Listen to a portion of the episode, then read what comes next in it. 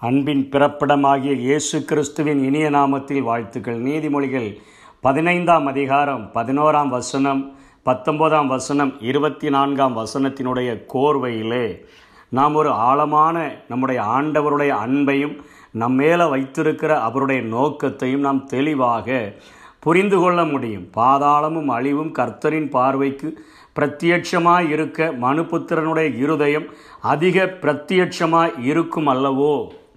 என்று இங்கே சாலமோ ஞானி குறிப்பிடுகிறதை பார்க்கிறோம். யோபு இருபத்தி ஆறு ஆறிலும் அவருக்கு முன்பாக பாதாளம் வெளியாய் திறந்திருக்கிறது நரகம் மூடப்படாது இருக்கிறது சாத்தானுக்கென்றும் அவனுக்கென்று ஆயத் அவனுடைய தூதர்களுக்கென்றும் அவனை சேர்ந்த தூதர்களுக்கென்றும் ஆயத்தமாக்கப்பட்டிருக்கிற அந்த பாதாளமும் நரகமுமே ஆண்டவருடைய கண்களுக்கு முன்பாக அத்தனை வெளியரங்கமாக மறைவின்றி இருக்கும் பொழுது ஒரு மனிதனுடைய இருதயம் எத்தனை வெளியரங்கமாக ஆண்டவருக்கு காணப்படுகிறது என்பதை இங்கே சாலமோ ஞானி முதலிலே உணர்த்துகிறதை நாம் பார்க்கிறோம்.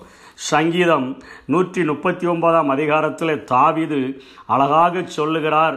என்னுடைய பிறப்பை குறித்து அவர் நன்றாக அறிந்திருக்கிறார். இருதயத்தை அறிந்த ஆண்டவர் என்று சொல்லப்படுகிறதே அப்போஸ்தலர் ஒன்று இருபத்தி நாலிலும் எல்லாருடைய இருதயங்களையும் அறிந்திருக்கிற கருத்தாகவே எல்லா உலகத்தில் உண்டாக்கப்பட்ட எல்லா மனிதர்களுடைய இருதயத்தையும் அவர் அறிந்திருக்கிறாரே. எதனால் என்று சொன்னால் ஒரு மனிதனுடைய ஒரு பிறப்பையே ஆண்டவர் அறிந்திருக்கிறார் என்பதை சங்கீதம் நூற்றி முப்பத்தி ஒம்பது அவர் பனிரெண்டாம் வசனத்திலிருந்து சொல்லுகிறதை பார்க்கிறோம். பதிமூன்றாம் வசனத்திலிருந்து நீர் என் உள்ளிந்திரியங்களை கை கொண்டிருக்கிறீர் என் தாயின் கற்பத்தில் என்னை காப்பாற்றினீர். நான் பிரமிக்கத்தக்க அதிசயமாய் உண்டாக்கப்பட்டபடியால் உம்மை துதிப்பேன். உமது கிரியைகள் அதிசயமானவைகள். அது என் ஆத்மாவுக்கு நன்றாய் தெரியும். நான் ஒளிப்பிடத்திலே உண்டாக்கப்பட்டு பூமியின் தாழ்விடங்களிலே விசித்திர வினோதமாக உருவாக்கப்பட்ட போது என் எலும்புகள் உமக்கு மறைவாயிருக்கவில்லை. என் கருவை உம்முடைய கண்கள் கண் கண்டது.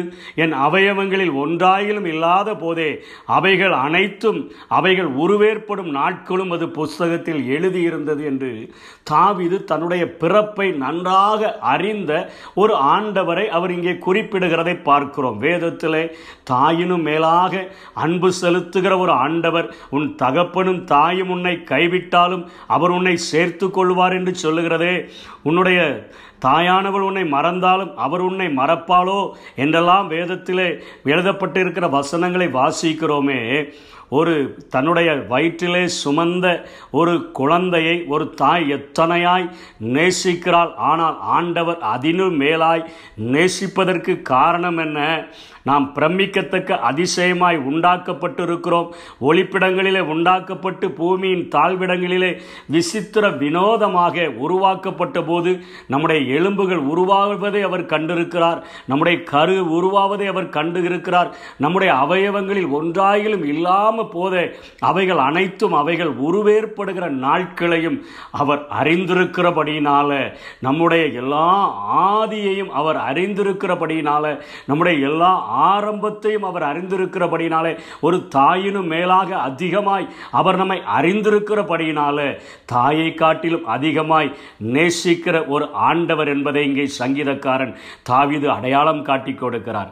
என்னை வளர்ந்த பின்பும் அவர் நன்றாக அறிந்திருக்கிறார் என்பது விளக்கும் வண்ணமாக ஒன்றாம் வசனத்திலிருந்து ஆறாம் வசனம் வரையும் சொல்லுகிறார். நீர் என்னை ஆராய்ந்து அறிந்திருக்கிறேன் என் உட்கார்தலை என் எழுந்திருத்தலை என் நினைவுகளை எல்லாம் தூரத்திலிருந்து அறிகிறீர். நான் நடந்தா படுத்திருந்தா எல்லாவற்றையும் என் வழிகளெல்லாம் உமக்கு தெரியும்.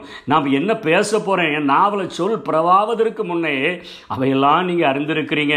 முற்புறத்திலும் பிற்புறத்திலும் என்னை நெருக்கி உங்களுடைய கரத்தை என் மேலே வைக்கிறீங்க. இது எனக்கு எட்டாத மிகுந்த ஆச்சரியமாக இருக்குது. எனக்கு எட்டாத உயரமாக இருக்குது. இவ்வளவாய் என்னை அறிந்திருக்கிறீர் என்று சொல்லுகிறான். சின்ன குழந்தையாய் கருவில உருவாகும் போது என்னை அறிந்த ஆண்டவர் நான் வளர்ந்த பின்பு கூட என் நினைவுகளையும் தூரத்திலிருந்து அவர் அறிகிறார். என் அசைவுகள் எல்லாவற்றையும் அறிந்திருக்கிற ஒரு ஆண்டவர் இது எனக்கு ஆச்சரியமாக இருக்கிறது என்று சொல்லுகிறார். அதற்கும் மேலாக ஒருபடி மேலாக அவர் சொல்லுகிறார் என் வழிகளையும் நீர் அறிந்திருக்கிறீர் என்று சொல்லுகிறார். ஏழாம் வசனத்திலிருந்து அவர் சொல்லுகிறார் உங்களுடைய ஆவிக்கு மறைவாக நான் எங்கே போவேன்? உம்முடைய சமூகத்தை விட்டு நான் எங்கே ஓடுவேன்? நான் வானத்துக்கு ஏறினாலும் அங்கே இருக்கிறீங்க பாதாளத்தில் படுக்க போட்டாலும் அங்கே இருக்கிறீங்க. நான் விடியற் காலத்து செட்டைகளை வைகரையினுடைய இறக்கைகளை எடுத்து சமுத்திரத்தின் கடையாந்திரங்களில் போய் தங்கினாலும் அங்கேயும் உமது கை என்னை நடத்துகிறது. உமது வலது கரையினை பிடிக்குது இருள் என்னை மூடிக்கொள்ளும்.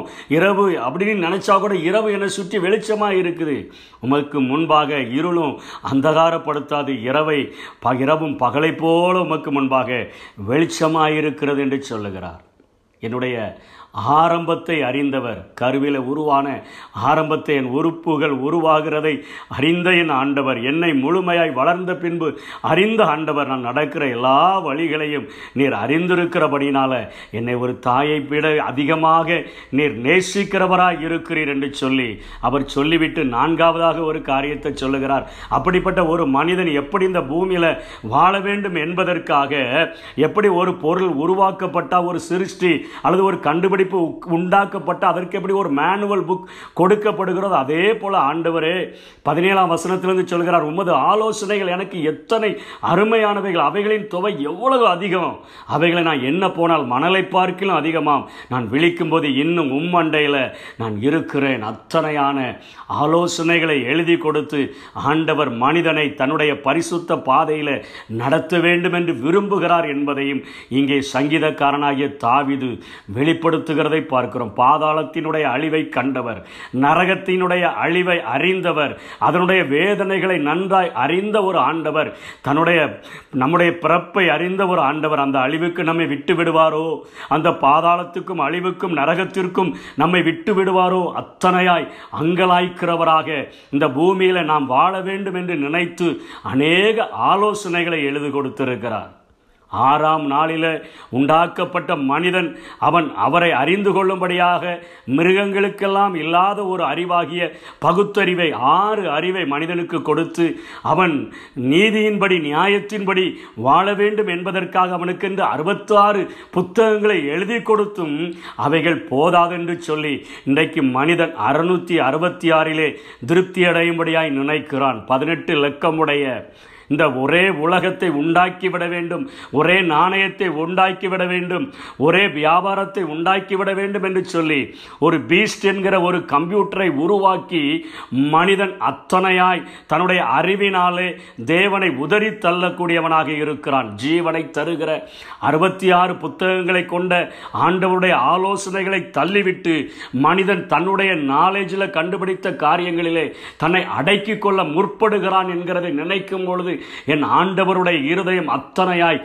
துடிக்கக்கூடியதாக இருக்கிறது. ஆகவே தான் நீதிமொழிகள் இருபத்தி ரெண்டாம் அதிகாரம் ஐந்தாம் வசனத்திலே திரும்பவும் சாலமோன் ஞானி சொல்லுகிறார் மாறுபாடுள்ளவருடைய வழியிலே முள்ளுகளும் கன்னிகளும் உண்டு. தன் ஆத்துமாவை காக்கிறவன் அவைகளுக்கு தூரமாய் விலகி போகிறான்.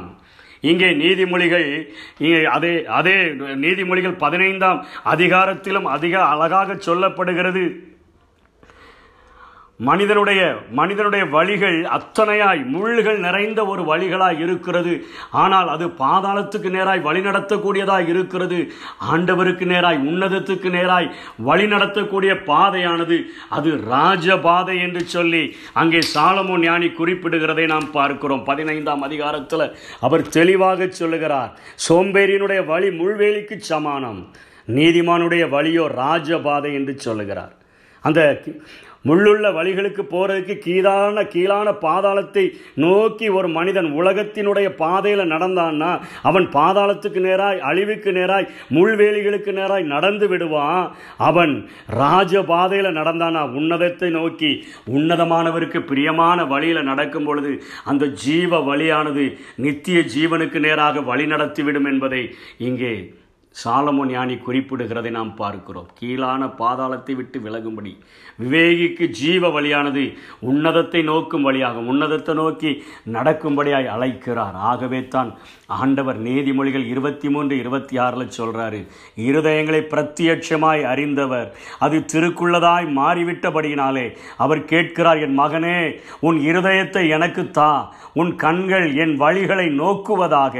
எசேக்கியல் பதினொன்று பத்தொன்பதிலும் சொல்லுகிறார் சொல்லுகிறார் அவர்கள் என் கட்டளைகளின்படி நடந்து என் நியாயங்களை கைக்கொண்டு அவைகளின்படி செய்ய நான் அவர்களுக்கு ஏக இருதயத்தை தந்து அவர்கள் உள்ளத்தில் புதிய ஆவியை கொடுத்து நான் கல்லான இருதயத்தை அவர்கள் மாம்சத்திலிருந்து எடுத்து போட்டு சதையான இருதயத்தை நான் அவர்களுக்கு கொடுப்பேன். இசைக்கில் முப்பத்தி ஆறு இருபத்தி ஆறுன்னு சொல்லுகிறார். உங்களுக்கு நவமான இருதயத்தை கொடுத்து உங்கள் உள்ளத்திலே புதிதான ஆவியை கட்டளையிட்டு கல்லான இருதயத்தை உங்கள் மாம்சத்திலிருந்து எடுத்து போட்டு சதையான இருதயத்தை உங்களுக்கு கொடுப்பேன் என்று ஆண்டவர் சொல்லுகிறார். ஒரு மனிதன் எப்படி வாழ வேண்டும் என்கிற விதிமுறைகளை வாழ்வின் நடைகளை அழகாக அறுபத்தி ஆறு புத்தகங்களில் எழுதி கொடுத்து உன்னுடைய இருதயம் எனக்கு முன்பாக பிரத்யட்சமாக இருக்கிறபடினால இந்த மனிதனுடைய உலகத்தில் அவனுடைய வாழ்க்கை இதோடு முடிந்து போவதில்லை. அவனுடைய வாழ்க்கை மீண்டுமாக மரணத்திற்கு பின்பு ஒன்று நித்திய நரகத்திற்கு சென்று விட முடியும். அதாவது நித்திய ஆக்கினையை அடைந்து விட முடியும். அல்லது பரலோகத்திற்கு சென்று விட முடியும். அதாவது நித்திய ஜீவனை அடைந்து விட முடியும். அவனுக்கு அழிவில்லை என்பதை அறிந்திருக்கிறபடியினால இத்தனையாய் அங்கலாய்க்கிற ஒரு அன்பரின் குரல் உன் இருதயத்தை எனக்கு தா என்று கேட்கிறவர். உன் இருதயத்தை என்னிடத்தில் கொடு. அது கல்லாக மாற்றப்பட்டிருந்ததுன்னா அதை எடுத்து போட்டுட்டு நான் உனக்கு சதையான இருதயத்தை தருகிறேன். உன்னில் உள்ள பயமுள்ள ஆவியை எடுத்து போட்டுட்டு ஒரு புதிய ஆவிய பலமும் அன்பும் தெளிந்த புத்தி உள்ள ஒரு ஆவியை தந்து அந்த பரிசுத்த ஆவியானவர் உன்னை பரிசுத்த பாதையில் நடத்தும்படியாய் நான் உனக்கு உதவி செய்ய உன்னை அழைக்கிறேன். பாதாளத்தின் அழிவை நரகத்தின் அழிவை கண்ட நான் உன்னை எப்படி உன்னுடைய பிறப்பிலிருந்தே உன்னை அறிந்தவர் நான் எப்படி அனுமதிக்க முடியும்? என்னிடத்தில் வந்துவிடு என் வழிகளில் வந்துவிடு ராஜபாதையில் வந்துவிடு உன்னதத்தை நோக்கி நடக்கிற வழியில் வந்துவிடு என்று சொல்லி அழைக்கிற ஒரு அன்பரினுடைய குரலுக்கு நாம் செவி சாய்த்தோம் என்று சொன்னால் நித்திய ஜீவனை நாம் சுதந்திரித்து கொள்ள முடியும். அப்பேற்பட்ட கிருபைகளை தேவன் தாமே நமக்கு தந்தருள்வாராக. ஆமேன்.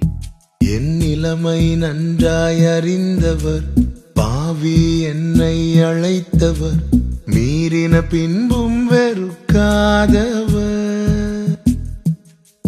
என் நிலைமை நன்றாய் அறிந்தவர் பாவி என்னை அழைத்தவர். மீறின பின்பும் வெறுக்காதவர். உம்மை போல் என்னை நேசிக்க ஒருவருமே நேசித்தவரில் இது போல் அன்பை இன்னும் காணவில்லை.